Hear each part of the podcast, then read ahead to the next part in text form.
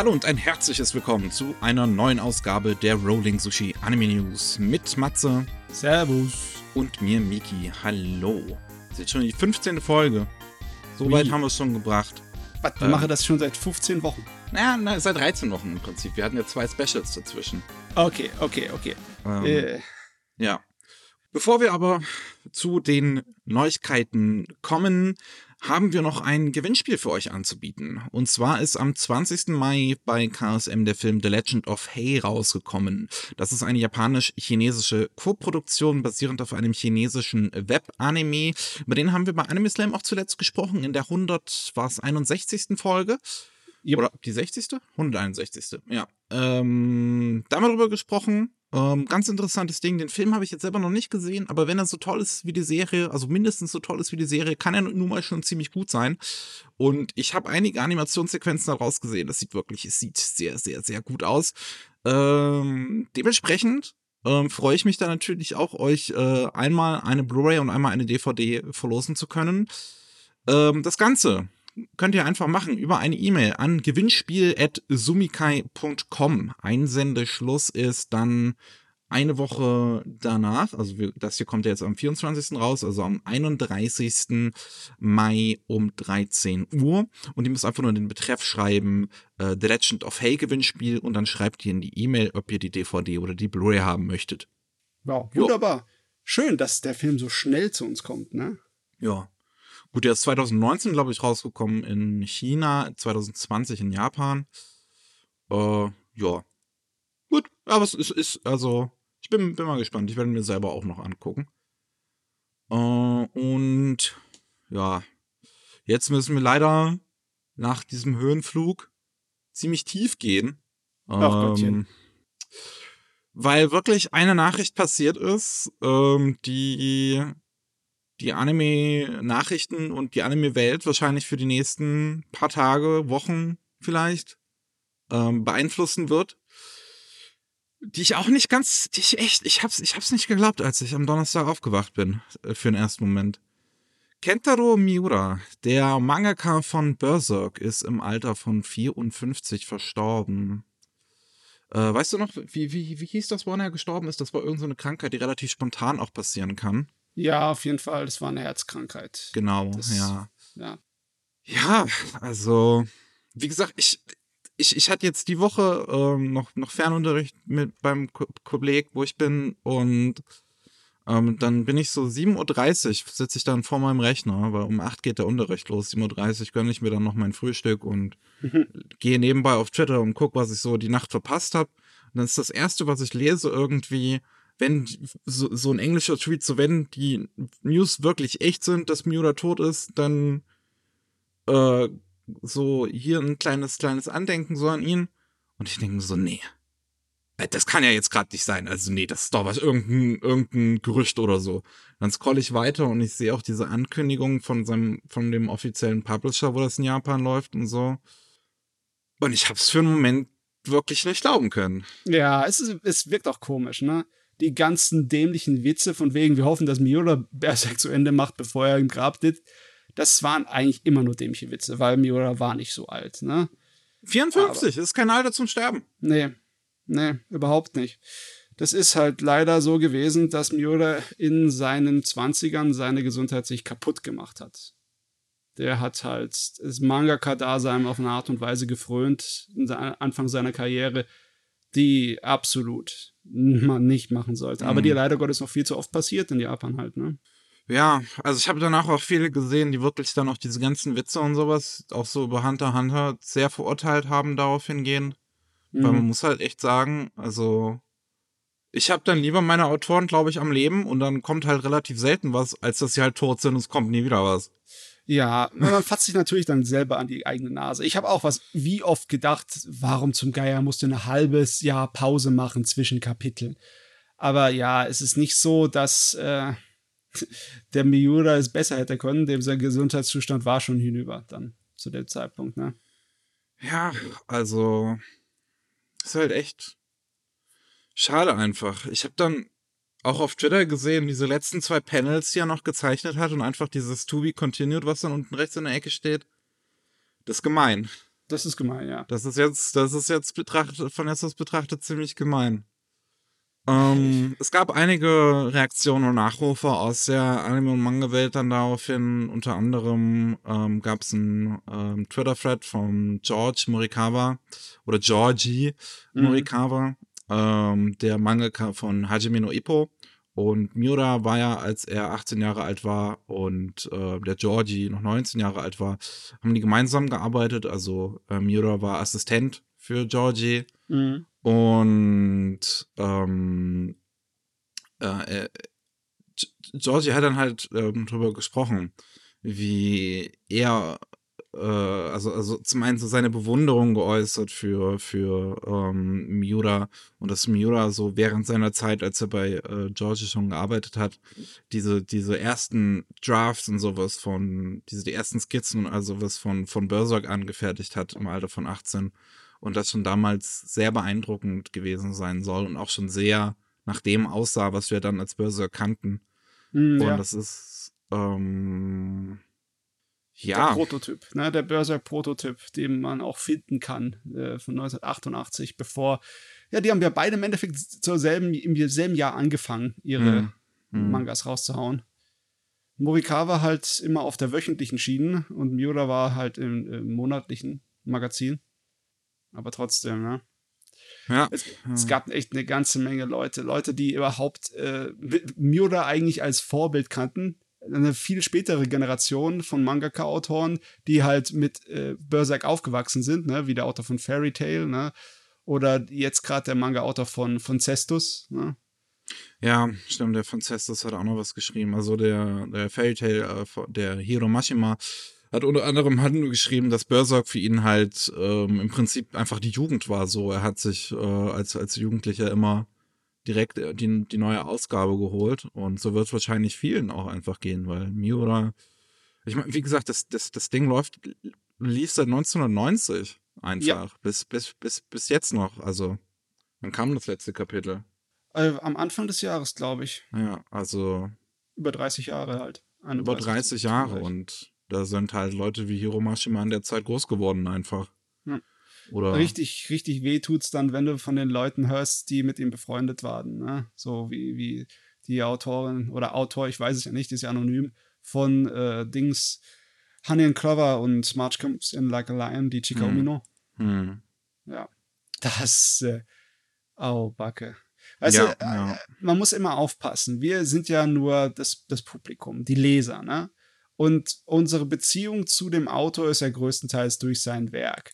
Deswegen, ähm, man, man kann ja schon nachvollziehen, wenn bei uns die erste Reaktion ist, äh, oh mein Gott, das Werk bleibt unverändert. Aber man muss auch aufpassen, dass man auf den, auf den Menschen hinten dran achtet, ne? Und auf die anderen Ganz Leute, klar. die es mitreißen, ne? Also ich muss auch ganz ehrlich sagen, es ist mal jetzt natürlich schade im Prinzip, dass es jetzt so, dass Berserk jetzt so abrupt geändert ist dadurch. Oh Gott, da darf Ähm. ich drüber gar nicht anfangen, wenn ich dran denke, dass gerade eben ein gigantischer Meilenstein in der Berserk-Geschichte fertig gemacht wurde und man hat es schon gesehen. Man hat schon gesehen, wie Miura sozusagen seinen Teppich ausbreitet für den Rest der Welt ne, und den Rest der Geschichte, wie er Mhm. all die verdammten Fäden, die er angefangen hat zu flochten, jetzt zusammenfügt. Ne? Und dann ist hört's auf. Gottverdammt. Ich möchte echt, wer auch immer dafür verantwortlich ist, dass das Schicksal irgendwie so mit uns umspringen muss, dem würde ich am liebsten eine batschen, sag ich dir. Also er hat wohl ähm, schon durchaus seinen Assistenten, seinen Editor und seiner Familie gesagt, wie Berserk ausgehen soll. Ähm, aber ich finde, es ist auch die, die, die, all diese Personen, die das jetzt wissen, stehen natürlich auch überhaupt nicht in der Pflicht, das jetzt irgendwie Nein. weiter Nein. zu sagen. Also müssen, müssen sie halt einfach nicht. Wenn sie das wollen, ist es natürlich, ist es wahrscheinlich auch für die Fans auch schön und allgemein. Ähm, aber ich würde auch einfach sagen, so, wenn das halt jetzt was ist, was die mit ins Grab nehmen, dann sei es halt so. Genau, genau. Ja, wir hatten von Berserk halt jetzt im Prinzip schon 31 Jahre Manga, also da ist genug da. Äh, Ja, also wir haben definitiv nicht so das Recht zu verlangen, dass das fertig gemacht wird. Ich meine, es gibt Beispiele, wo das passiert ist bei großen Fantasy-Epen. Zum Beispiel bei der Buchreihe Das Rad der Zeit. Es war auch so ein ewig langes, großes Fantasy-Epos, das auch 1990 angefangen hat, glaube ich. Und der Autor ist halt gestorben, bevor es zu Ende ist, äh, gegangen ist. Aber der äh, wusste, dass er einfach äh, früher verstirbt wird, ne? der hat dann noch den, äh, seinen Hinterbliebenen genau aufgegeben, wie das Ende zu machen ist. Ne? Bei Miura war das ja sehr plötzlich. Da ist ja hm. was anderes. Ja, also man darf halt echt nicht vergessen, auch wie einflussreich Berserk insgesamt ist. Oh also Gott. dieser, dieser ja. ähm, Stereotype, wie es wir jetzt heute fast schon kennen, vom ähm, Mann mit großem Schwert, der durch die Welt zieht. Das ist etwas, was Berserk groß geprägt hat in Anime und Manga. Total. Und, ähm, ohne, ohne Berserk hätten wir halt sowas wie zum Beispiel Dark Souls heute nicht, was total von Berserk inspiriert ist in Sachen Welt, in Sachen Designs teilweise. Es gibt einen Boss, der im Prinzip aussieht wie Guts. Ja. Ähm, ähm, auch Monster Hunter, ähm, die, die, oh, die ja. Designs, ähm, die großen Schwerter, die Jagd auf große Monster. Ähm, alles sehr inspiriert von Berserk. Ähm, Final Fantasy VII, Cloud und sein großes Schwert. Logisch. Äh, wird ja. es wahrscheinlich ohne Berserk in der Form auch nicht geben. Ähm, der Mangaka von Black Clover hatte in einem, in einem, Interview von 2018 mal gesagt, dass sein Werk im Prinzip, ähm, dass er das empfand, als er wollte Berserk für Schonen machen. Ja, klar. Ähm, Weil das geht nicht im Shonen-Magazin. Es ist zu, zu sehr für Erwachsene. Also, ähm, das ist schon, das ist ein wirklich wichtiges, einflussreiches Werk, was man, was, was ich würde sagen, japanische Fantasy insbesondere bis heute sehr geprägt hat. Ja, ich finde das toll, besonders weil es schlägt ja über so viele Grenzen und Ecken Fantasy zusammen. Mhm. Guts ist ja definitiv äh, ein, hat als Vorbild ja eine, eine deutsche Figur, ne? Ja, Der Götz ja. von Berlichen, ne? Mit seiner eisernen Faust. Ich glaube aber, ich habe gelesen, da, äh, dass Miura in einem Interview mal zugegeben hat, dass es Zufall war, dass sie so ähnlich sind. Das kann ich mir auch vorstellen, weil ich meine, das ist ja auch eine Figur aus, äh, ne, aus Literatur, der Götz von Berlichen. Hm. Ich weiß gar nicht, ich glaube, der basiert auch irgendwie lose auf echten Personen, aber äh, kann gut sein, dass Miura davon nie gehört hat und es wirklich Zufall war. Es kann gut sein, dass er es irgendwo aufgeschnappt hat. Es ist nicht so, dass, äh, dass deutsche Literatur unbekannt wäre in, in Japan. Ne? Hm, hm. Aber ja, Gott, Berserk ist überall zu finden. Ich meine, es hat seine eigenen äh, Fernsehserien, Kinofilme, Spiele. Ja, ja. Es, es findet sich auch in anderen Videospielen einfach direkt als Hommage wieder. In Dragon's Dogma ist direkt. Oh, Dragon's ähm, Dogma natürlich, ja. Ja, da haben sie arg viel reingestopft, ne? So viel wie sie konnten an jeder Ecke. So eine, die, eine der Standardfigur-Charakter, äh, die du auswählen kannst bei der Charaktererstellung, ist sind natürlich der Guts, ne? Hm, hm. Sei, äh, die Rüstungen und äh, die Sachen sind da drin zu finden, die Waffen. Oder auch einige Figuren sind einfach direkt rausgenommen aus dem Manga. ja, also der hatte überall Fans. Und ich glaube auch nicht, dass einfach Berserk verschwinden wird. Ja, das wird sehr lange, nicht. sehr lange noch existieren. Und ich hoffe doch, sie werden es in Zukunft etwas besser behandeln, als dann mit den letzten Fernsehserien, die eigentlich wirklich nur so halbarschig waren. Ne? Hm. Was ich mir jetzt halt gerade aktuell wünschen würde, ich glaube, das würde so gut funktionieren. Das ist halt echt ein offizielles Berserk-Spiel von From Software. Stell dir das mal vor. oh, ich weiß nicht, ich weiß nicht. Ich glaube, das ich würde so gut funktionieren. Ob, ob irgendetwas Offizielles von Berserk überhaupt noch mal kommt, ist natürlich fragwürdig. Und wenn, dann erstmal nicht. Nein. Ja, so schnell auf jeden Fall nicht, nee. Ähm, aber irgendwie auch als, als Ehre, glaube ich, wäre das irgendwie was, was ich mir in Zukunft vorstellen könnte. Weil ich glaube, da hätte er halt auch nicht Nein gesagt. Nee, Und ich glaube, das wissen die meisten in seinem Umfeld, die dann irgendwie jetzt die Rechte von Börser quasi innehaben, wissen das auch. Ja, sollte eigentlich so sein. Hoffen wir ja. so ist ja anders als zum Beispiel bei ähm, dem, dem Erfinder von SpongeBob, als der dann gestorben ist und Nickelodeon einfach direkt ein Spin-off nach dem anderen gekickstartet hat, weil der Typ das eigentlich die ganze Zeit verhindert hat. Äh, ja. ich weiß nicht. Ich, ich weiß jetzt nicht, ob ich da hier jetzt äh, groß den knallharten Fan rausholen soll. Also wenn jetzt es heißt, ja, wir machen jetzt ein halbes Dutzend Spin-offs zur Berserk-Welt, glaube ich, würde ich nicht unbedingt Nein schreien. Ne? Hm, hm. Ja. Aber ja. Aber man hat an dem Tag auch definitiv gemerkt, so, dass es sehr viele Leute ähm, auch getroffen hat. Selbst Leute, die ich normalerweise überhaupt nicht über Anime oder so tweeten sehe, haben, ja. haben, haben sich dazu geäußert.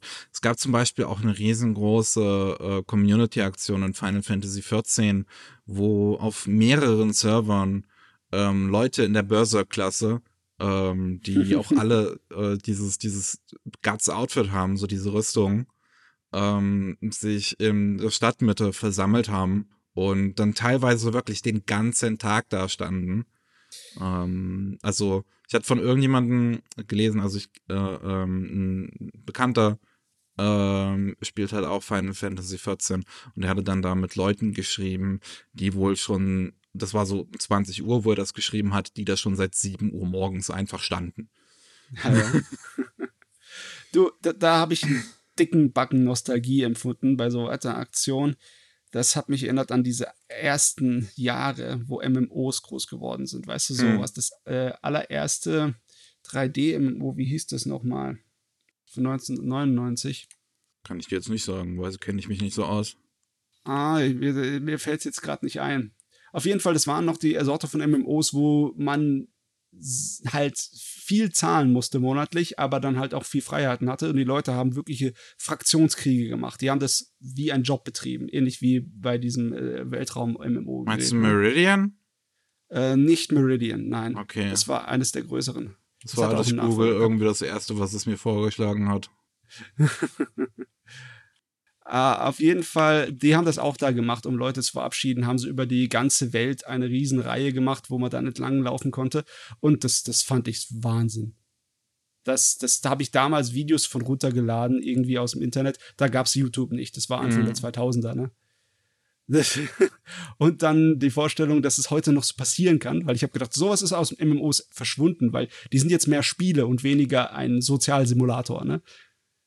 Aber nee, mhm. es passiert trotzdem noch. Und das, das fand ich toll. Das fand ich dann super. Das ist irgendwie etwas, das so Grenzen von normalen Vorstellungsdingern äh, so einfach durchbricht. Ja, ja. Gut.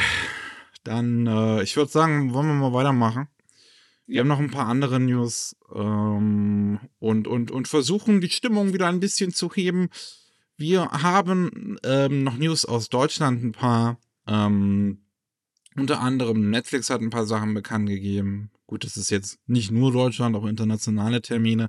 Am 24. Juni erscheint dann Godzilla Singular Point. Das ist, glaube ich, so der Zeitraum, wo die letzte Episode irgendwie kommen dürfte.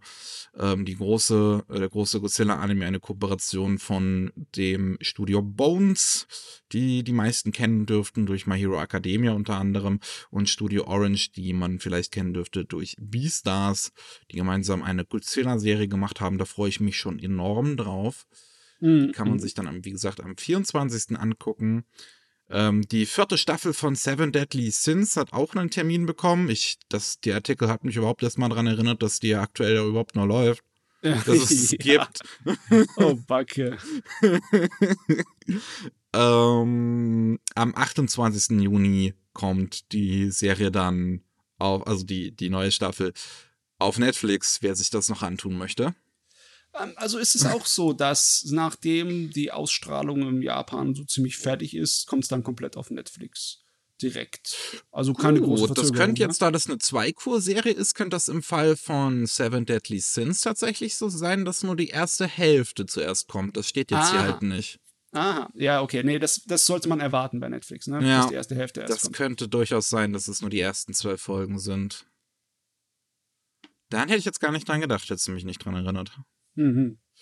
Dafür bin ich da. Ich muss ja auch irgendeinen Sinn haben hier bei dem Podcast. Ähm, dann haben wir noch ein paar Neuigkeiten zum Akiba Pass Festival, was am Ende Juni stattfinden wird. Ähm, der Vorverkauf sollte heute, wo wir das aufnehmen, an dem Freitag gestartet werden. Tatsächlich gab es aber technische Probleme und man hat ihn erstmal ähm, ja, auf unbestimmte Zeit verschoben, aber ich denke mal, das dürfte dann irgendwann vielleicht noch im Laufe des Wochenendes losgehen oder losgegangen sein, je nachdem, wann ihr das hier hört. Und äh, es wurden noch ein paar Sachen angekündigt, was man sehen können wird und wie die Tickets funktionieren. Unter anderem gibt es Einzeltickets äh, für jeweils 12 Euro. Die kann man sich für Free Orchestra Concert und Fates Day Night Heavens Feel, den dritten Film, holen. Ich weiß nicht, ob man die sich vielleicht noch wahrscheinlich auch für andere Dinge holen kann, schätze ich mal. Also, dass vielleicht alles Mögliche irgendwie 12 Euro kostet in dem Programm wenn man mhm. einzeln holen möchte. Es gibt den sogenannten Matsuri-Tagespass für 30 Euro. Da kann man die äh, deutschen Synchro-Premieren von The Misfit of Demon King Academy, die ersten drei Folgen, Interspecies Reviewers, die ersten drei Folgen äh, mit äh, in unzensierter Fassung und Sword Art Online Alicization War of the Underworld Part 2, die ersten drei Folgen ähm, anschauen, plus die drei äh, Demon Slayer Recap-Filme und äh, das Free Orchestra. Orchester. Es gibt noch den Fate-Tagespass für 30 Euro, wo man sich die Fates Day Night Heavens Feel Trilogie komplett anschauen kann. Und es gibt das Fester Wochenend, äh, den Fester Wochenendpass für 45 Euro, wo man alles gucken kann. Äh, ja, das ist jetzt ein wenig komplizierter, als es mir lieb ist. da muss man hier so die Liste nehmen. Welchen Pass nehme ich denn jetzt? Ja, was, was will man sehen? Was nimmt man? Ja, ja. Aber ehrlich gesagt, bis auf Fates Night finde ich davon sowieso nichts so viel Besonderes, wenn ich ganz ehrlich bin. Und bei den Demon ah, Slayer ja. Recap-Filmen bin ich mir immer noch nicht mal sicher, ob das überhaupt was ist, was sie aus Japan bekommen haben oder selber geschnitten haben. Oh, das ist, äh, das macht's ja fast schon interessant, weißt du? so ein Überraschungspaket. Äh, Ich weiß aber halt auch nicht, also ich kann den Preis durchaus verstehen, wenn es jetzt irgendwie ein, ein Vor-Ort-Event wäre. Ähm, weil man ja dann noch den ganzen Komfort hat und die Kinoleinwand, da muss ja alles nur irgendwie bezahlt werden. Aber halt für einen Online-Pass 30 Euro für drei Filme? Weiß ich nicht, ehrlich hm, gesagt. Ja, ich meine, wir haben schon teurer gesehen, nicht wahr? Bei vielen Streaming-Diensten ja, ja, haben ja. die Leute versucht abzuziehen ohne Ende. Also, das möchte ich wirklich so ausdrücken, weil es ist so gewesen. ähm, aber trotzdem, ja. Man, ja, im Vergleich geht das wahrscheinlich noch, ja. Im Vergleich geht es. Aber natürlich wünscht man sich immer, dass es ein bisschen billiger wäre, ne? Als 10 Euro hm. für einen Online-Stream, aber trotzdem. Es geht halt auch nur um begrenzter, ne? Das darf man ja nicht vergessen. Das kann man dann nur an ja. dem Wochenende gucken. Ja. ja, ja. Also vom 25. bis 27. Um das auch nochmal gesagt zu haben. Weißt du, ganz ehrlich, wenn jetzt keine verdammte Pandemie wäre, würde ich sagen, das ist okay. Ne? Du holst dir Leute äh, ein und machst einen Videoabend zu dritt. Mhm. Dann äh, hat ja. sich schon gelohnt, ne? Das stimmt. Hat sich schon total gelohnt. Aber jetzt, im Moment, es geht es halt nicht so gut. Ach ja, so ist es im Leben. Ja. Gut, äh, was haben wir noch für Neuigkeiten? Ähm, da, da, da wird ein Mangaka wahrscheinlich noch nicht so ganz darüber informiert, worüber er reden darf. Okay. Ähm, und hat versehentlich in einem englischen Tweet bekannt gegeben, dass ähm, noch dieses Jahr The Legend of Dororo und Hyakimaru ähm, in Deutschland rauskommen wird. Und zwar ist es ein, ja, eine Art Remake von Dororo, ähm, von dem, äh, wupp, wupp, wie heißt der Zeichner nochmal? Satoshi, Satoshi Shiki.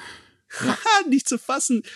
Oh, von denen habe ich auch ein paar im Regal stehen. Ja, ich habe dann auch nochmal nachgeguckt, was er so gemacht hat. Ich glaube, vieles dürften jetzt die Leute nicht, da draußen nicht unbedingt kennen. Ist ziemliche äh, Nische, aber ist in Deutschland einiges auch schon von ihnen rausgekommen an Mangaka, ne? Ah, echt? Okay. An Manga. Ja. Äh, Kamikaze ist hier rausgekommen. Das geht um so ein äh, magisches Schwert. Okay. das habe ich hier in großer Ausgabe in Deutsche. Ja. Ähm, das Spin-off läuft seit 2018 in Japan, soll äh, anscheinend auch demnächst schon zu Ende gehen. Basiert so ein bisschen auf dieser neuen Serie, die äh, Mappa und Tezuka äh, Productions gemacht haben. Und ähm, ne, ist halt einfach nochmal die Geschichte von Dororo in äh, neu gezeichnet. Sieht doch sehr schön aus, muss ich zugeben.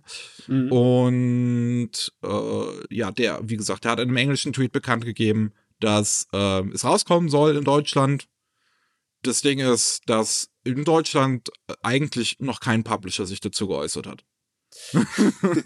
Jetzt musste sich jemand äußern, ne? Deswegen, ich könnte es mir vorstellen, dass es bei ähm, Carlson läuft, weil die bringen auch aktuell noch so einen anderen Manga, der heißt Search and Destroy. Und da steht ah. vorne drauf, dass der lose basiert auf Dororo. Hm. Äh, ich, ich müsste jetzt echt in mein Bücherregal sehen, um zu schauen, von welchem Verlag Kamikaze veröffentlicht wurde. Aber ich weiß es jetzt nicht auswendig. Ja, auf jeden Fall ganz witzig. Aber ich freue mich drauf. Also, ähm, ich werde mir wahrscheinlich holen. Ja, der, der war gut, die neue Fassung für Dororo. So, was haben wir noch? Auch wieder für Manga-Fans. Ähm, JoJo's Bizarre Adventure startet jetzt demnächst endlich in Deutschland. Und da hat Manga Kult bekannt gegeben, dass sie eine schöne Special Edition haben werden, die man vom 31.07. bis 7.08. im Comic-Fachhandel erwerben kann. Es gibt nur 999 Exemplare davon und die haben einen Metallic-Schutzumschlag, der so ganz schön glitzert und auch ehrlich gesagt ziemlich sexy aussieht. Er sieht sexy aus, aber ich weiß nicht. Die Vorstellung, eine limitierte Manga-Ausgabe zu kaufen, irgendwie bin ich das nicht gewohnt.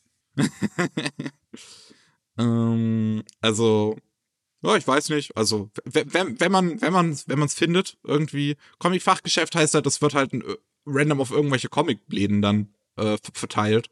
Also ist nicht im Bücherladen zu erhalten. Nee, also im ne? klassischen, weiß weiß ich, Italia oder wie, wie heißt das andere, Hugendubel oder sowas, äh, wird es das nicht geben, auch Amazon oder sowas. Ähm, kann man nicht klassisch online bestellen oder sowas. Deswegen heißt es Ausschau halten. oh Gott, oh Gott. Es, es, es kostet zumindest auch nur die 12 Euro, wie es dann ganz normal kosten wird, wenn es dann am 5. August, glaube ich, die reguläre Ausgabe rauskommt. Alles klar. Ja. Aber definitiv ein Werk, was eigentlich eine Special Edition würdig ist. Vor allem, ja, nachdem ja. es so lange gedauert hat, das mal in Deutschland zu sehen. Oh Mann. So, beim letzten Mal hatten wir auch schon eine News, dass Dunny Books eine Lizenz angekündigt hat. Und das ist ganz clever von so einem neuen Verlag, ehrlich gesagt, dass man das so alles so ein bisschen einzeln streut, diese, diese Ankündigung von Werken, die sie rüberbringen, weil dann redet man öfter über sie. Ähm, und das machen wir jetzt nämlich auch schon wieder. Sie haben nämlich eine neue Lizenz bekannt gegeben, die sie dann im Laufe des Jahres bringen werden. Und die heißt The Cradle of the Sea, die, Wie die Wiege des Meeres.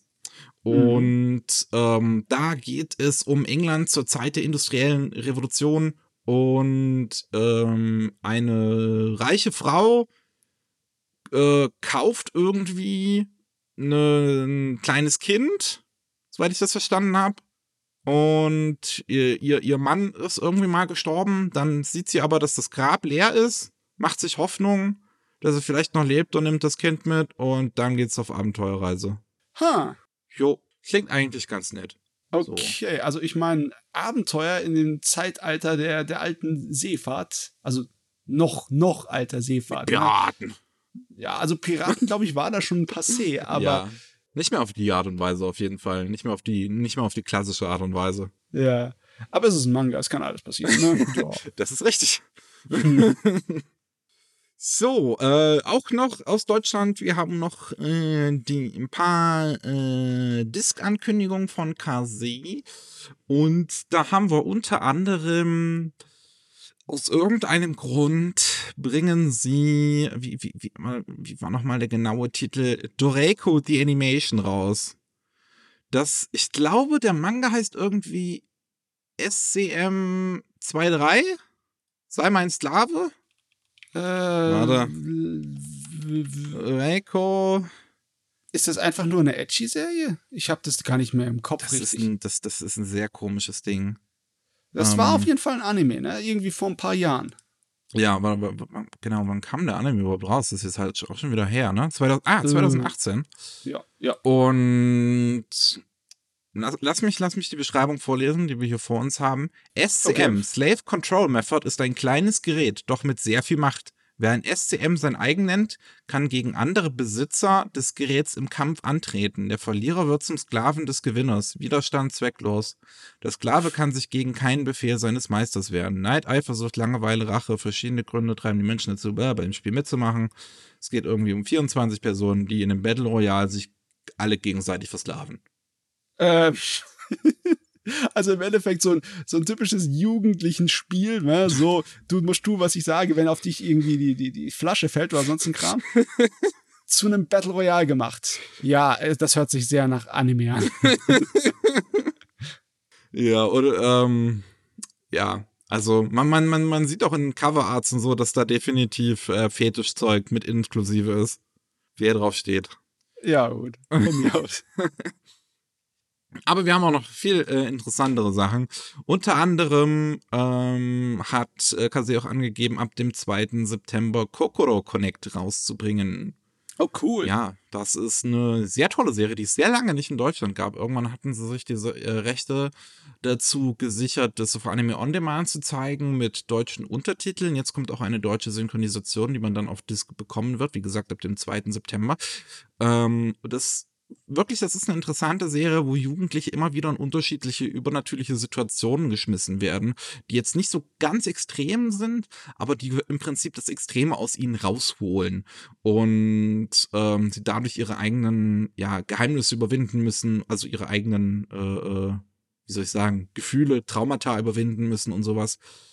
Ähm, ich glaube, die Serie fängt ja damit an, dass die Leute ihre Körper äh, tauschen jeden Tag.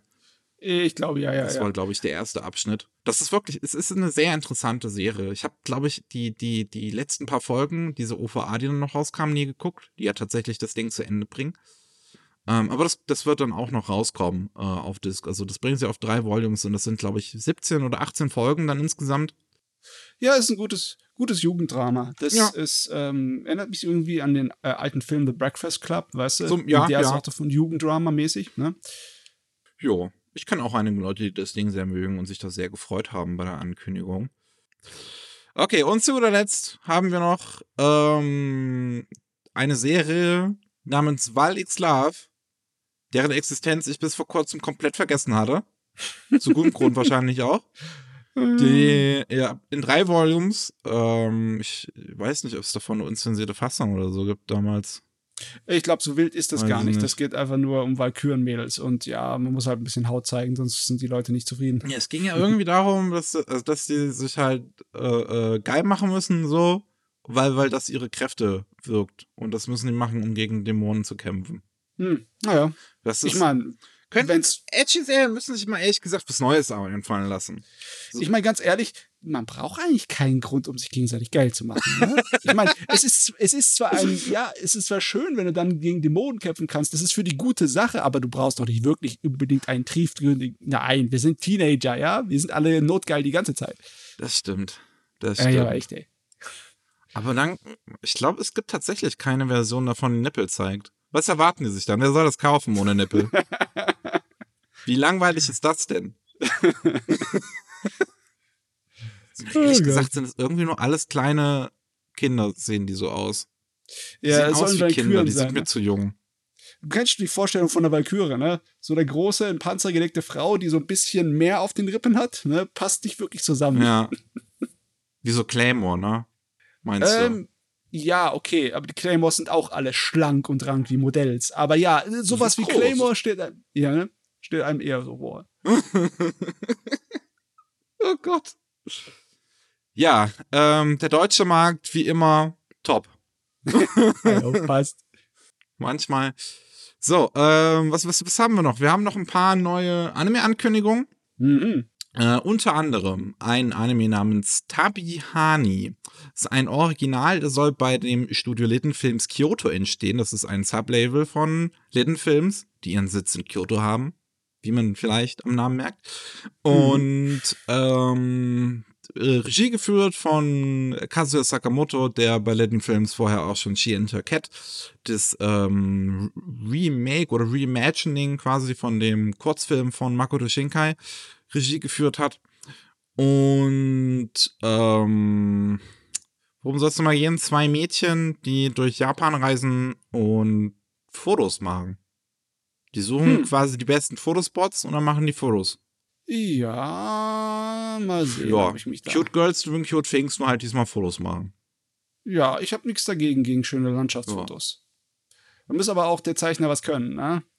Wenn es nicht nur irgendwie so die Standardhintergründe sind, dann macht das mich nicht heiß. Das stimmt schon. Das muss dann schon aussehen wie, wie, ähm, wie heißt es hier nochmal? Ähm, unser, unser äh, äh, Camp-Anime, äh, wie, wie Laidback Camp. bei Eurocamp, bei ja, Ladback Camp, ja, ja. Ne? So muss es dann schon Oder- aussehen, mindestens. oder wie bei dem Abyss, ne? Gut, das ist halt jetzt schon wirklich eine sehr hohe Messlatte, ehrlich gesagt. Ich meine, ich, ich liebe es, meine Messlatte hochzusetzen. Ne? Es wurden bisher nur erste Charakterskizzen gezeigt und von denen kann man jetzt ehrlich gesagt noch nicht so viel irgendwie ableiten. Dementsprechend mal sehen, aber klingt, klingt ganz nett. Ähm, was haben wir noch? Ein Isekai-Manga namens Fabi Nico. Äh, oder warte, was ist der volle Titel?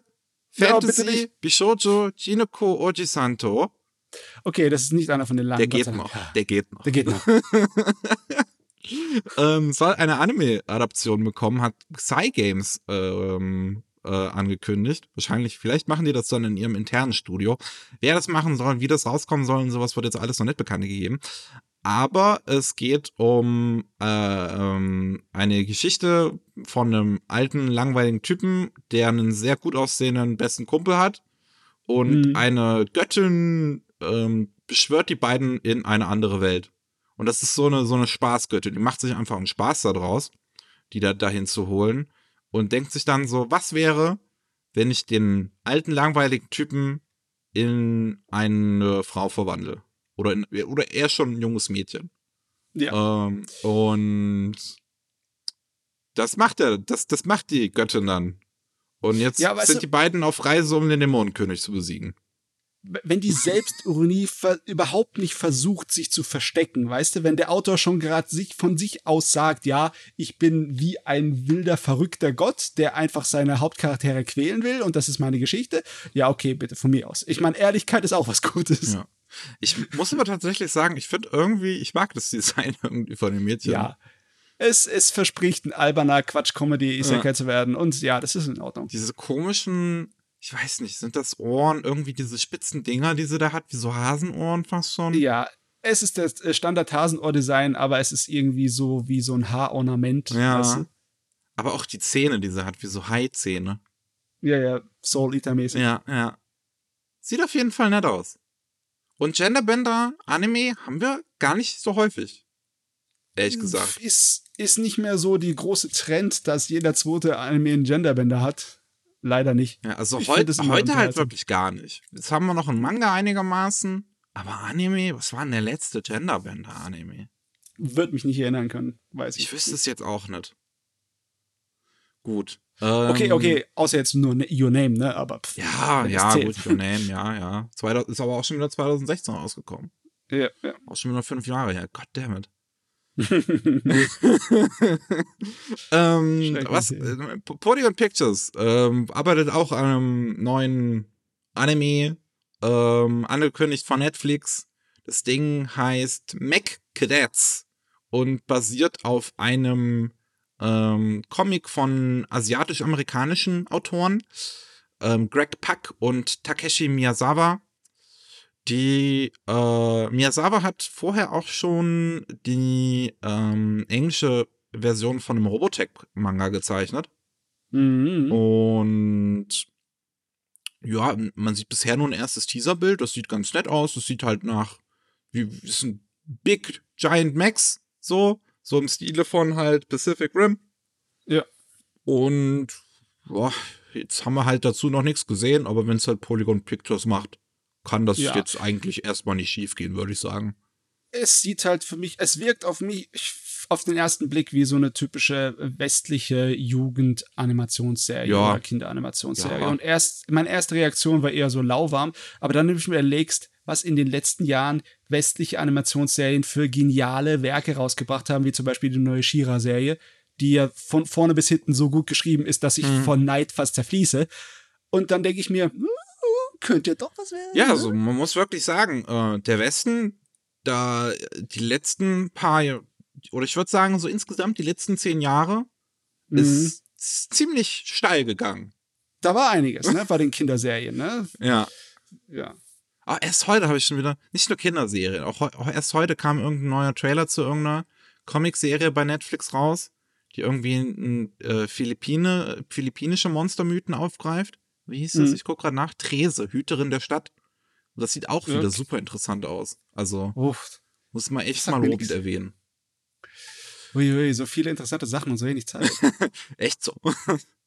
so, und äh, One Piece ist sind erste Gerüchte letztens mal aufgekommen, dass ein neuer Film in Arbeit sein könnte. Es wird auch mittlerweile eine neue Domain wieder registriert, onepiece-film.jp von Toei. Und mhm. es könnte durchaus sein, dass von One Piece ein neuer Film kommt. Der letzte war Stampede, der kam im August 2019, das ist jetzt auch schon wieder fast zwei Jahre her. Und ich meine, es ist ein riesen Franchise, da muss halt jedes, erst, jedes Jahr oder jedes zweite Jahr halt ein neuer Film kommen. Das finde ich eigentlich toll, weil ich werde mich garantiert niemals in die Zeit nehmen, die Fernsehserie zu gucken. Ne? das ist einfach viel zu lang. Den Manga lesen, okay, das mag ich. Aber wenn dann was animiertes von One Piece, dann gehe ich immer zu den Filmen zurück. Und ich, mag ich. Ja, finde ich gut. Ja, können Sie mir ruhig bringen. Ja. äh, auch noch eine interessante Sache, die ich kurz ansprechen wollte, einfach nur, weil ich mir dachte, sowas gibt's, ist, ähm, es wird einen Live-Action-Film in Japan geben zu einem Roman, der äh, Baki the Grappler, einen schon auch mittlerweile relativ langlaufenden Manga und äh, der auch durch Netflix in letzter Zeit wahrscheinlich wieder im Westen etwas bekannter geworden ist mit seinen Anime-Umsetzungen. Ja. Ähm, und in diesem Buch geht es darum, um, um die Autorin, also das ist wie so eine Art Essay geschrieben, um die Autorin äh, eine Soziologin, Junko Kaneda, die Baki the Crapper mit so einem Boys Love Blick betrachtet und sich halt die ganze Zeit irgendwie homoerotische äh, Akte zwischen den Hauptfiguren vorstellt um, um ganz ehrlich zu sein, Baki kommt ja aus dieser 80er Jahre muskelbepackten äh, Ecke, ne? Und alle diese 80er Jahre Bodybuilder-Ästhetik-Actionfilme, die hatten so eine Bromance und homoerotische Spannung drin. Äh, saumäßig viel davon, ne? Und äh, ich kann's echt nachvollziehen, wenn da hier so eine Fujoshi herkommt und sagt, hm, das ist doch eigentlich BL-Material. Richtig gut. das ist, ist, aber das ist halt schon interessant, das dann zu meinen, das kommt irgendwie als 300 Seiten langes Buch raus oder so. Und oh dann, mein Gott, ja. Und dann bekommt das jetzt halt noch eine Live-Action-Serie. Besonders weil es ist so meta, ja? Es ist im Endeffekt einfach nur das Erlebnis eines Fans, eines Lesers von Manga zu einem Film gemacht. ja. Also, auf jeden Fall interessant. Ah, oh Gott. Sowas würde ich mir mal als Anime wünschen. So, so ein Anime-Essay irgendwie. Der dann so ein richtig Meta wird. Über Anime. Ein Anime-Essay über Anime über Manga. Gut, wir haben auch noch ein paar neue Infos zu Anime, die bereits angekündigt wurden. Ähm, unter anderem ein Anime namens Slow Loop, ein Slice of Life Anime, wo es um zwei neue Geschwistern geht. Also es ist halt so, das eine Mädel so ist, ist der Vater gestorben, der hatte das Angeln beigebracht. Und ähm, die trifft dann irgendwie auf, auf so einem einsamen Fleck ein anderes Mädel, was meint, ja, ähm, mein Vater geht heute Abend los äh, und, und stellt mich seiner neuen Frau vor und dann stellt es halt heraus, ey, ist äh, ihre Mutter, diese neue oh. Frau. Und dann sind die beiden jetzt neue Schwestern und die gehen gemeinsam angeln. Das hört sich da eigentlich ganz nett an. Ja, da wurde es bekannt gegeben, dass es im Januar 2022 dann in Japan starten soll und gemacht wird von dem Studio Connect, die ein Sublabel, glaube ich, sind von Silverlink. Und dementsprechend, ja, ähm, es darf jetzt nicht unbedingt besonders erwähnenswert. Das sind halt die Leute, die dann normalerweise auch die Anime machen. Sieht ganz nett aus. Cute Girls doing cute things ist halt, geht halt immer. Ja, geht. Und dann angeln sie. Also die letzte Angelserie, die ich geguckt habe, zu Ritama, war ziemlich gut. Ah, das ist die Nischenempfehlung, die Angelserie. Ja. Sammelt sie alle. Suritama ist wirklich ziemlich gut. ähm, aber wir haben natürlich auch einige Verschiebungen. Ähm, bei Banished from the Heroes Party hat man, glaube ich, jetzt den offiziellen Grund nicht unbedingt benannt. Ähm, aber man kann sich durchaus vorstellen, dass es unter anderem an dieser gewissen Pandemie liegt, die da draußen noch herrscht und vor allem, mhm. dass die Lage in Japan sich immer weiter zuspitzt und auch aktuell immer noch der State of Emergency herrscht und da hat man das Ganze vom Juli auf den Oktober verschoben. Wollen wir mal hoffen, dass es zu der Zeit dann besser läuft. Wird gemacht von dem Studio äh, Wolfsbane, die ja letztes Jahr dieses Peter Grill gemacht haben. Und jetzt, jetzt kommen sie weg von den Boobies. Jetzt geht's äh, ja. um, um ähm, Slice of Life Fantasy. Ja. Äh, was auch verschoben wurde, ist Gundam Hathaway schon wieder. Oh Gott. oh, yo. Ich möchte ihn gern endlich mal sehen, ehrlich gesagt. Der hat echt kein Glück, der Film im Moment. Ja. Ähm, das ist das vierte Mal, äh, dritte Mal, dass er verschoben wird. Ursprünglich sollte er ja schon im Juli letztes Jahr laufen, 2020. Und ähm, dann wurde er auf den 7. Mai irgendwann verschoben dieses Jahr. Da ist ja jetzt noch State of Emergency gewesen, dann hat man es auf den 21. Mai verschoben.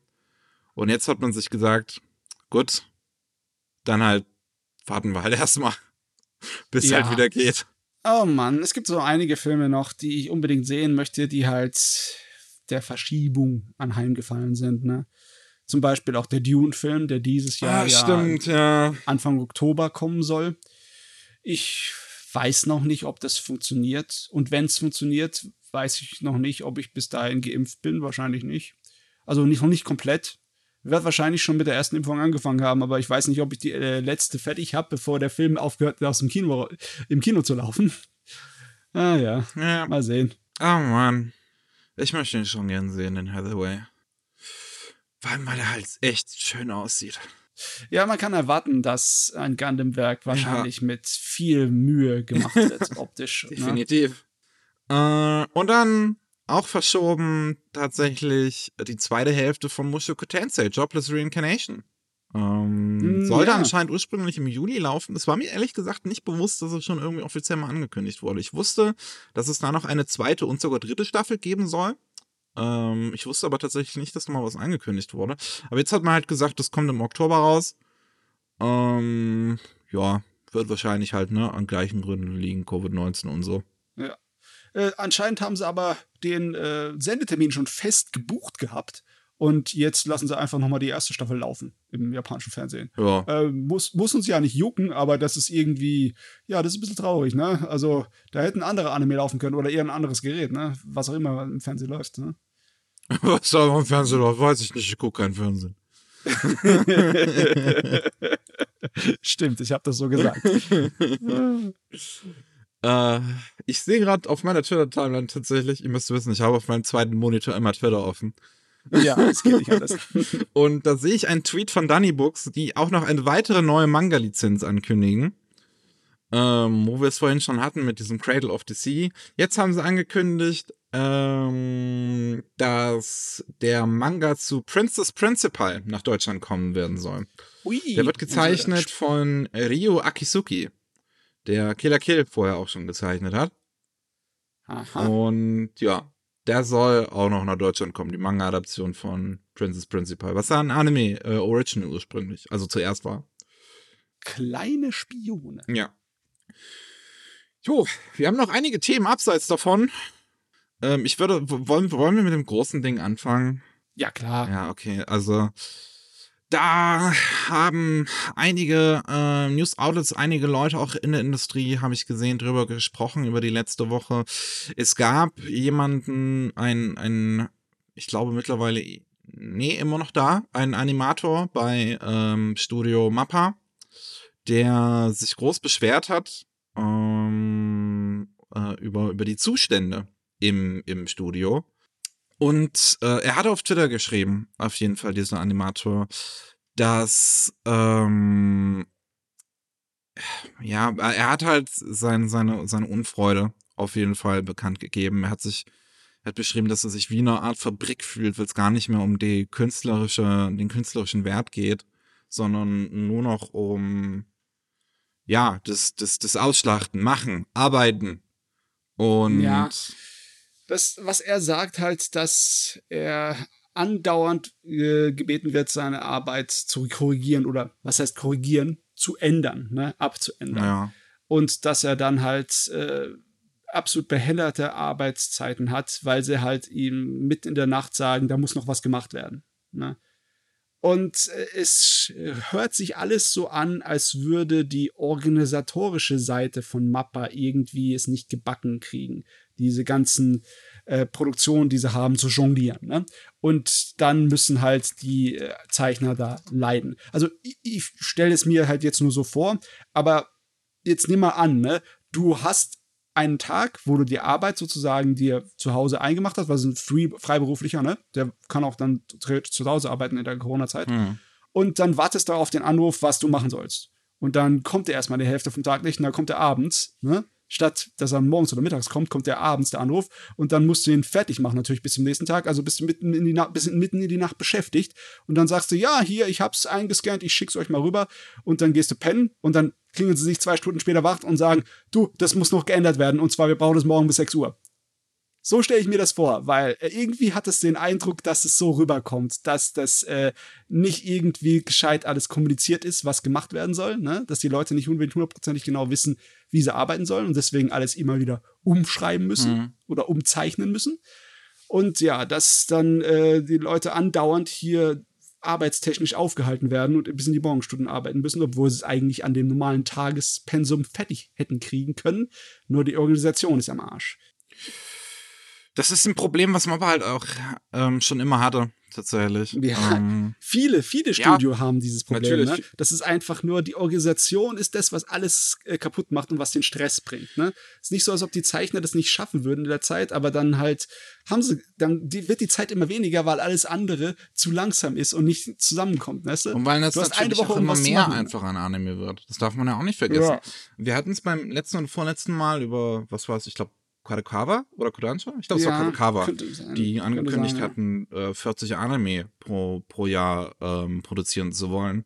Und es gibt schlicht und ergreifend die Leute dafür nicht in Japan. Und, ähm, oder die, die Animatoren insgesamt auch einfach, weil dieser Beruf auch einfach immer unattraktiver wird für die Leute, weil er halt so scheiße ist letztlich. Also auch ja. so unehrenhaft. Ähm, weil du wirst schlecht bezahlt, du kannst kaum über die Runden, du musst von morgens bis abends arbeiten, also es enorme Arbeitszeiten dafür, dass du auch noch so schlecht bezahlt wirst. Und dann wirst du auch noch teilweise angeschrien. Dieser Animator hat darüber gesprochen, dass er mal eine Korrektur selber gemacht hat. Und dann wurde er dafür von seinem Sensei angeschrien. Was er sich halt die, einfallen lassen, da selber was zu machen. Und das das, das geht doch nicht, das ist doch nicht gesund. Und nee, das ist nicht gesund. So holst du dir auch dein kreatives Personal nicht bei der Stange. Ja, das, das, das, da, da, und diese Geschichten kommen halt mehr und mehr raus. Und so, so, we, welches Nachwuchsvolk in Japan, das dann das online liest, denkt sich dann, oh ja, das ist ein Job, den ich machen will. Mm, nicht wirklich. Weißt du, aber das Problem ist halt äh, an, bei den Zeichnern, auch wenn du, was weiß ich, jetzt auf einmal wieder doppelt so viel Zeichner hättest, wie jetzt im Moment verfügbar wären, würde sich deswegen nicht das Problem ändern. Du würdest nur die Symptome ein bisschen äh, besänftigen, mhm. ne? weil das äh, Problem liegt einfach an der organisatorischen Seite. Es ist einfach ein großes, träges und unwendiges Monster. Es liegt ne? auch komplett an dem viel zu veralteten ähm, Produktionskomiteesystem mittlerweile. Das wird mal ja, eingeführt, klar. um halt die Produktion von Anime voranzubringen. Und das hat am Anfang ganz gut seinen Job getan. Aber wir sind halt einfach, wie man auf Englisch sagen würde, past that point. So, also da, mhm, da ja. sind wir jetzt dran vorbeigeschossen. Und jetzt, hm, also Anime nimmt immer mehr Geld ein, darf man nicht vergessen. Das wird ein immer lukrativeres Ding international auch.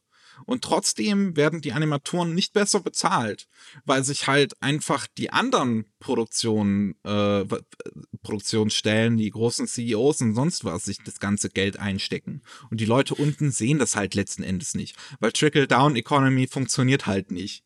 Nee. Und ja, die Industrie ist einfach zu groß geworden, dass das System irgendwie funktionieren würde noch, ne? Ja. Ah ja. Ich hab ich habe auch ehrlich gesagt Reaktionen dann äh, teilweise dann darauf gesehen, wo es mir auch ein bisschen wehgetan hat. Henry Furrow zum Beispiel hatte dazu was äh, äh, geschrieben. Der ist ja auch äh, Animator in Japan und äh, unter anderem macht er immer mal wieder Key Animations für One Piece und ähm, hat halt sowas geschrieben wie äh, ja, als äh, Neuling fängst du halt so scheiße an. Du, du, du, du arbeitest dann halt von morgens bis früh. So ist es halt. Arbeit halt nicht als Animator, wenn du das nicht willst. Und dann denke ich mir so, oh, das ist, das ist ja, kein guter Take. ja, also äh, harte Arbeit ist ja nicht unbedingt etwas, was man verschmähen soll, aber äh, das ist nicht die Definition von harte Arbeit, das ist Schleiferei dumm. Ja. das muss nicht sein, ne? Besonders, weil das ist ja nicht unbedingt das, woran die hier leiden. Ne? Dem seine Beschwerden sind im Sinne von wegen, ich versuche das nochmal so umzuschreiben. Stell dir mal vor, du hast eine Woche, um eine Szene zu machen. Ne? Aber bis die ganze Produktion dir, dem Zeichner, alle Informationen gebracht hat, dass du die Szene machen kannst, ist schon Samstag. Ne? Und Sonntag muss das Ding fertig sein. Und also musst du jetzt hm. schaffen, wie so ein Blöder. Und dann hast du es gerade so geschafft, ne? hast die Nacht durchgemacht und ist voll am Arsch. Und dann schicken sie die Hälfte zurück und sagen, äh, so haben wir das aber nicht gewollt. Das hast du falsch verstanden. Ja. Das muss alles korrigiert werden. Ja. Boah, na klar, dass der Kerl explodiert, ne? Dass der, also, mit, mit tun diese Leute auch leid. Und wie gesagt, Mappa ist schon sehr lange bekannt dafür, dass sie da mitunter einer der schlimmsten Fälle sind. Ähm, weil, ich meine, diese zig Anime, die die halt pro Jahr raushauen, das kommt halt nicht von ja. irgendwo. Äh, nee. Das, ähm, der Animator hier war wohl bei ähm, hier Attack on Titan ähm, ähm, zuständig. Und das soll wohl vorher auch schon eine ziemliche Katastrophe bei Wood Studio damals gewesen sein. Weil einfach, was die Produktionskomitees von, von denen verlangen, ist im Prinzip unmenschlich. Das, das war ja die lustige Geschichte daran, als dann halt Wit Studio die sind halt, die sind halt selbst hingegangen, haben gesagt, Leute, wir wollen das nicht mehr. Das ist uns scheißegal, wie viele Leute Attack on Titan gucken. Wir können das nicht mehr machen. Und dann ist halt das Attack on Titan Produktionskomitee rumgegangen. Mappa war halt das einzige Studio, was es machen wollte. oh, Backe. äh, ähm, bei, bei Jujutsu Kaisen sollen wohl auch relativ ähnliche Zustände dann herrschen. Und da kommt halt also, ne, diese, diese krasse, geile Animation, die dann Jujutsu Kaisen ja wirklich hat und dann auch wöchentlich halt raushauen können, das kommt dann halt zu, zu, zu ganz anderen Kosten und das halt nicht nur monetäre. Ja, ist echt schade. Die, ich, ich sehe die Lösung eigentlich nur in der Verkleinerung. Ne?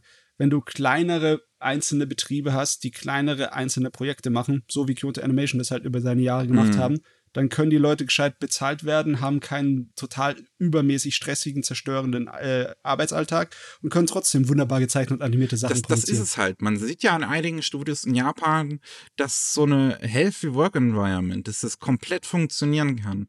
Kyoto Animation macht das ganz gut.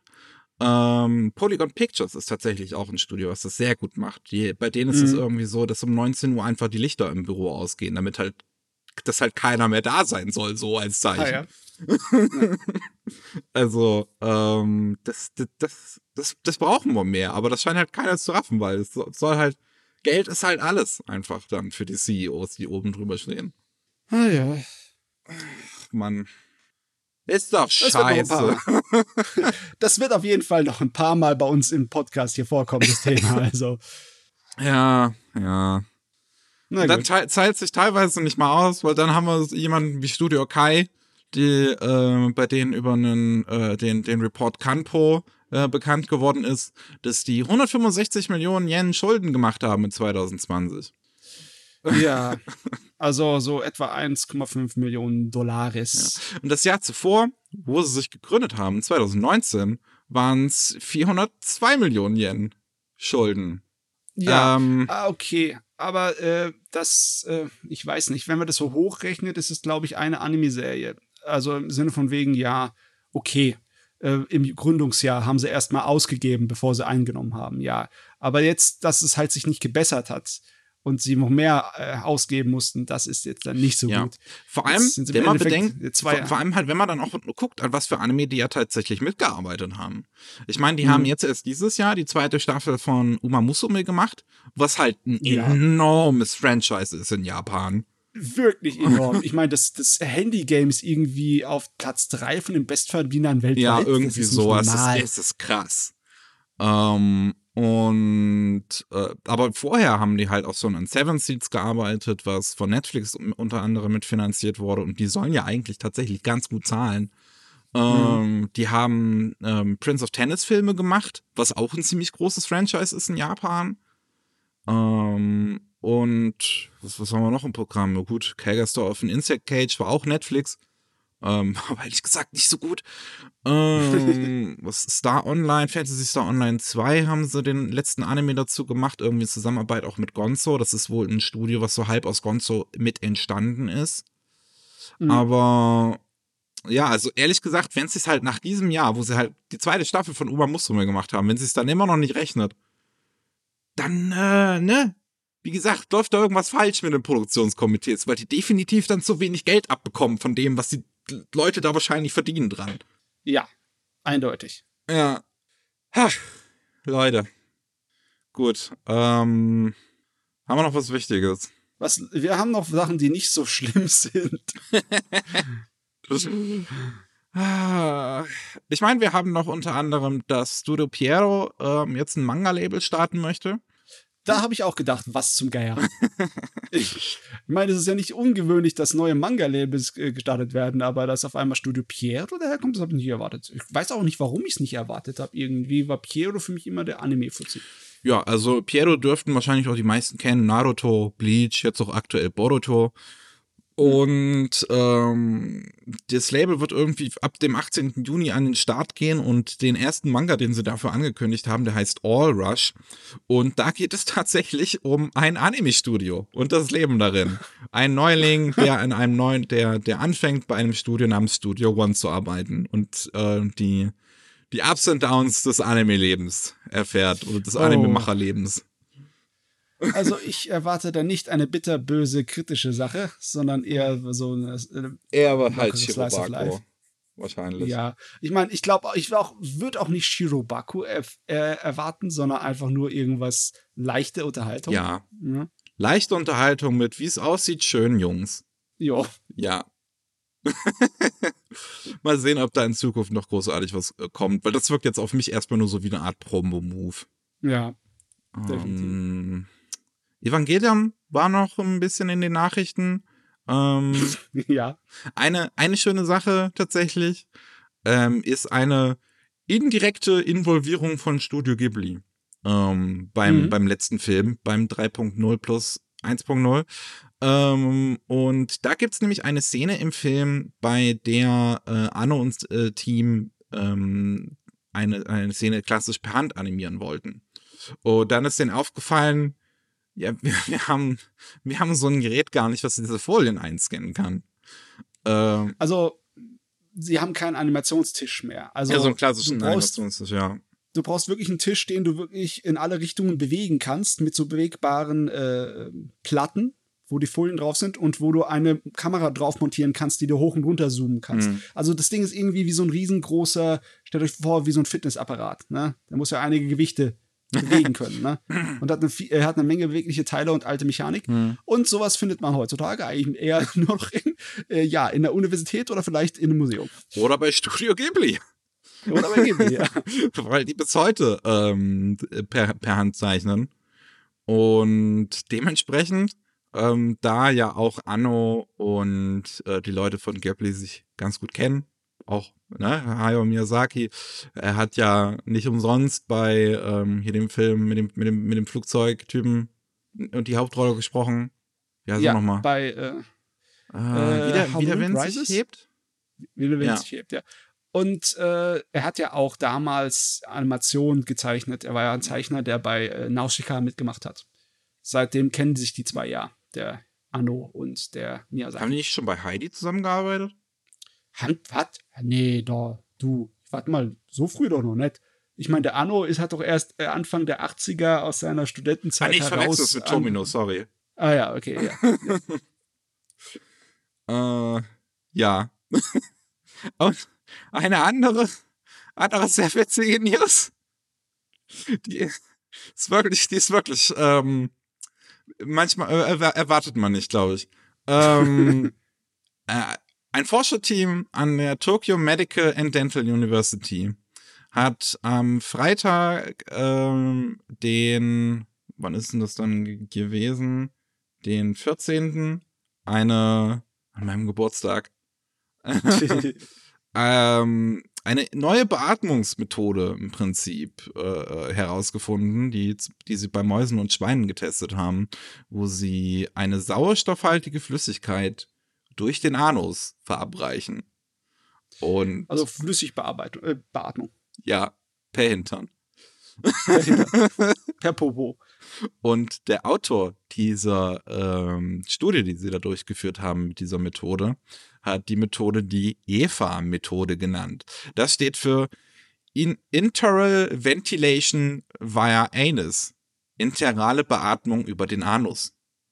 Und ähm, nicht nur ähm, wegen dieser Abkürzung kommt jetzt der EVA-Vergleich, sondern auch, weil das Ganze, weil diese Forschung überhaupt erst inspiriert wurde durch die LCL-Flüssigkeit in Evangelion. Ähm, das ist ja diese, diese Flüssigkeit, in der die Piloten noch ähm, ja, atmen können, wenn sie in den EVAs sind. Ja. Und ja. ich, ich fand es genial, dass die Synchronsprecherin von Shinji gleich mal auf äh, Twitter dazu äh, gewitzelt hat. ja, das hat irgendwie gepasst. Aber ja, ist doch, ist doch cool. Äh, inspiriert durch Fiktion. Ne? Ja. Science Fiction, medizinische Technologie. Oh, oh Mann. Das so, Ja, ich hoffe, ich gerate nie in die Situation, dass ich mal per Hintern beatmet werden muss. Ich meine, so schrecklich kann es ja nicht sein. Ich, gut, man kriegt es wahrscheinlich nicht mit. Nee. Ah, wir haben noch eine letzte Sache, die einige ähm, äh, Käufer und Verkäufer so im privaten Bereich dann treffen dürfte. Ähm, eBay hat jetzt angekündigt, dass sie ähm, eine Änderungen vornehmen werden an äh, ihrem Marktplatz und unter anderem wird die Adult-Only-Kategorie abgeschafft.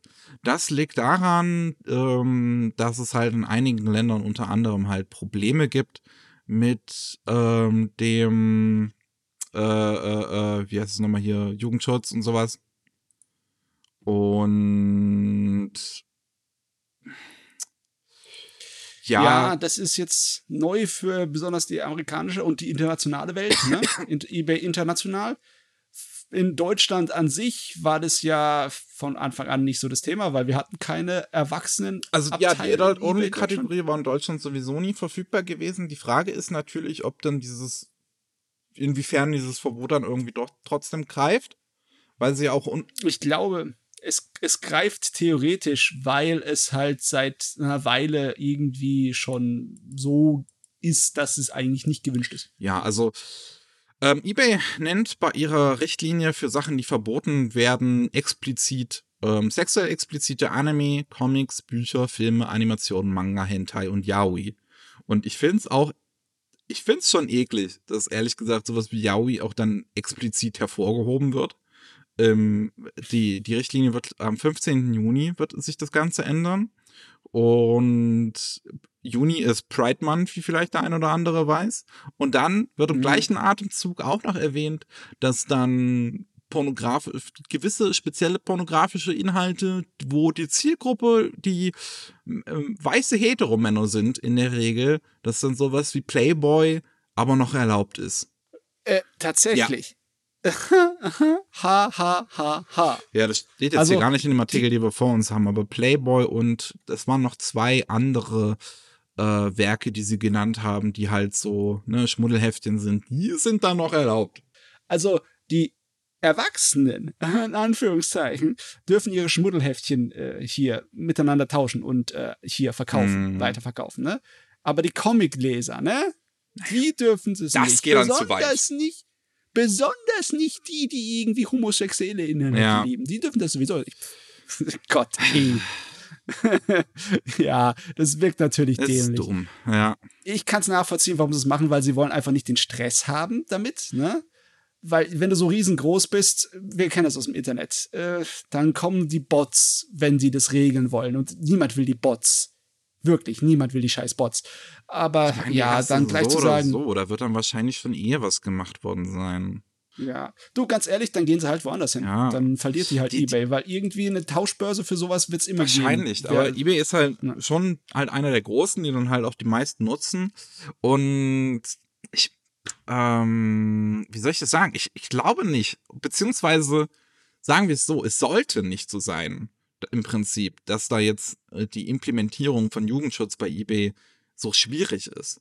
Ich, ich meine, in Deutschland unter anderem DHL bietet da irgendwie so eine Methode an, ähm, zur Überprüfung, ob jemand 18 ist oder so, die dann ja demnächst Archiverpass zurückgreifen wird beim Verkauf von dem ersten Volume von Interspecies Reviewers. Und dann sollte Mhm. das doch eBay theoretisch auch irgendwie mit einbauen können, dass man das machen kann. Deswegen, Man müsste meinen, Ja. ne, dass die die Ressourcen dafür haben. theoretisch sollte das möglich sein. Ist jetzt ehrlich gesagt mein, mein, mein, meine Denke. Ich kann es halt verstehen aus einer amerikanischen Denke irgendwie, die da halt alle einen Stock im Arsch haben. Ähm, aber dann, dann muss er halt eine Möglichkeit schaffen, dass es, dass es halt mit gewissen Regularien trotzdem geht.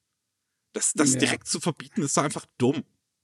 Besonders weil die Formulierung mal wieder so schwammig ist, weißt du, so undeutlich. Ne? Es ist nicht nur, dass sexuell explizite Sachen verboten werden, also nichts, also pornografische Sachen. Mhm. Ne? Im Endeffekt, sie hätten pornografisches nennen sollen, aber haben sie nicht, sondern sie äh, reden darum herum, also mit irgendwie aufregenden Posen oder sonst irgendwas. Also im, im Grunde könnten edgy Sachen auch Das, drunter das fallen. ist es ja. Zählt sowas wie Tulafru jetzt darunter, was in Deutschland ab 16 freigegeben ist?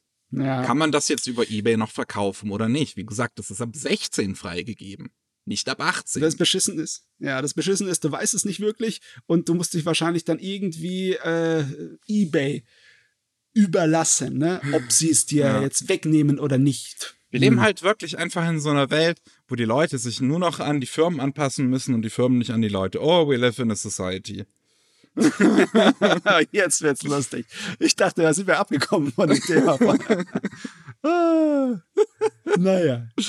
Ja, aber das, äh, ich würde ich würd sagen, wir haben jetzt hier mal heute genug geredet. Ähm, das war wirklich Ja. eine voll, vollgepackte Folge. Und Ja, ähm, ich bedanke mich euch allen fürs Zuhören. Ne? Nicht vergessen, wenn ihr Bock habt auf Legend of Hay, uns äh, bei dem Gewinnspiel mitzumachen, was wir am Anfang erwähnt haben. Ähm, ansonsten, wenn ihr Bock habt auf Anime, könnt ihr natürlich bei Anime Slam gerne vorbeihören, äh, wo wir alle zwei Wochen über die Anime und Manga und sowas reden, was wir in letzter Zeit so äh, geschaut, gelesen und gesonst was haben.